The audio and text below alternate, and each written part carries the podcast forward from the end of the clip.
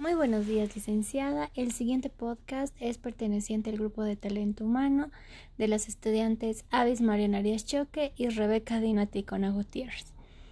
Eh, esto es la evaluación continua del informe del proyecto en cuanto al liderazgo en la organización y el trabajo en equipo aplicados en la empresa Cobertura. Como una breve introducción, podemos decir que en los últimos tiempos la administración y la forma en la que ésta se maneja siempre han ido cambiando y van buscando nuevos métodos y estrategia para mejorar los mismos. Así también se intenta cambiar el clásico método mecanizado de administración, donde muchas veces solo se importaban por la producción y las ganancias. Todo esto para mejorar el clima laboral dentro de las empresas y de esta manera aumentar la producción de una manera mucho más armónica y con nuestros colaboradores felices en sus puestos de trabajo con un sentido de pertenencia hacia las mismas. Estamos conscientes de que el personal dentro de una empresa es sumamente importante, ya que el desempeño de ellos es que determina el rendimiento de la empresa.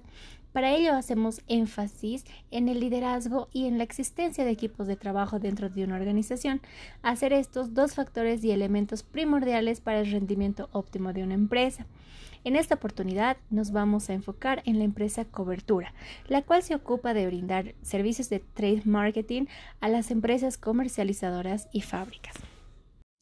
Dentro de la delimitación del tema y el planteamiento del problema, con el presente informe pretendemos analizar los factores de liderazgo y el trabajo en equipo de la empresa cobertura.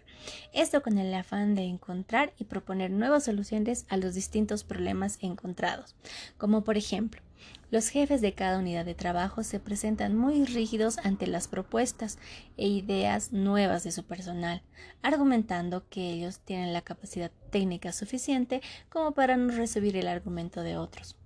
Segundo punto tenemos las diferencias que se encuentran entre los integrantes de la empresa en los distintos niveles jerárquicos además de quejas por partes del personal operativo hacia los supervisores de trade marketing, que argumentan que sostienen una comunicación agresiva con ellos. Falta de apoyo logístico, falta de coordinación entre los altos mandos. Todo el mundo quiere ser jefe. Dentro de la justificación de nuestro tema vemos que una empresa exitosa por lo general se halla conformada de equipos de trabajo quienes son liderados por un buen líder. Ambos aspectos son esenciales para el rendimiento eficiente de toda empresa. Es por ello que nosotros proponemos abordar estos puntos para dar solución a los percances y problemas que se han identificado dentro de la empresa cobertura.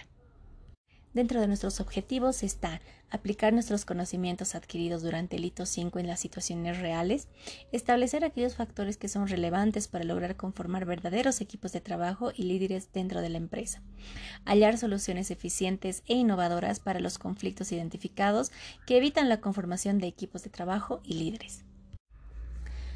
Para adentrarnos un poco más en las soluciones, es necesario conocer y tener un marco teórico referencial, en el cual podemos identificar y podremos conocer nuevos conceptos. Liderazgo implica el hecho de influir en otras personas para que ellas te sigan y se orienten para conseguir una meta en común, característica que toda persona que tiene bajo su mando personal debe de tener. Las capacidades deseables de un líder. Existen varias capacidades. Está la capacidad técnica, que supone un conocimiento alto de trabajo con o sin especialización. La capacidad humana hace referencia al trabajo con personas y que le permite manejarse con desenvoltura ante actitudes, opiniones y suposiciones de otras personas o grupos. También tenemos la capacidad intelectual. Esta abarca el sentido de poder contemplar a la empresa como un todo y en la capacitación de todos los elementos relevantes que puedan influir en ella. Dentro de nuestra tabla de comparación tenemos la diferencia entre un, líder y un jefe. Cabe recalcar que entre estos dos existen diferencias. Por ejemplo, un jefe o directivo se encarga de controlar a los demás. En cambio, si un líder inspira confianza, un jefe se centra en los resultados y un líder se fija en el horizonte. Para un jefe, su influencia no es importante dentro del grupo. En cambio, si para un líder su influencia en el grupo es una función principal. De esta manera podemos identificar la diferencia que hay entre un jefe y un líder.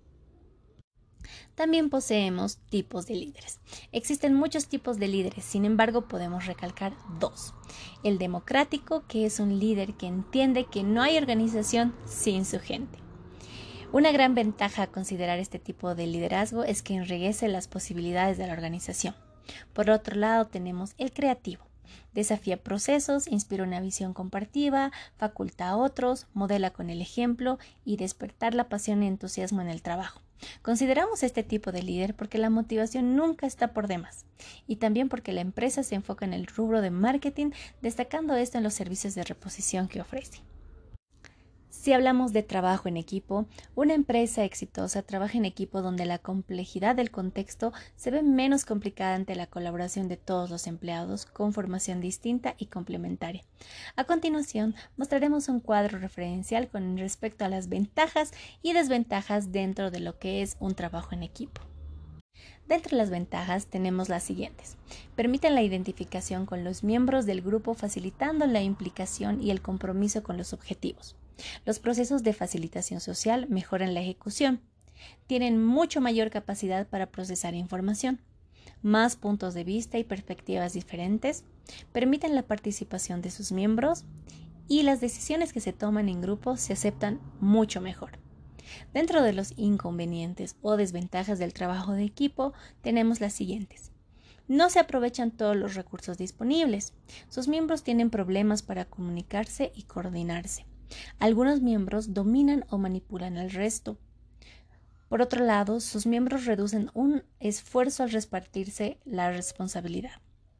Se producen procesos como la inhibición de sus miembros, el conformismo, la difusión de responsabilidades, la polarización de las decisiones o el desarrollo del pensamiento grupal.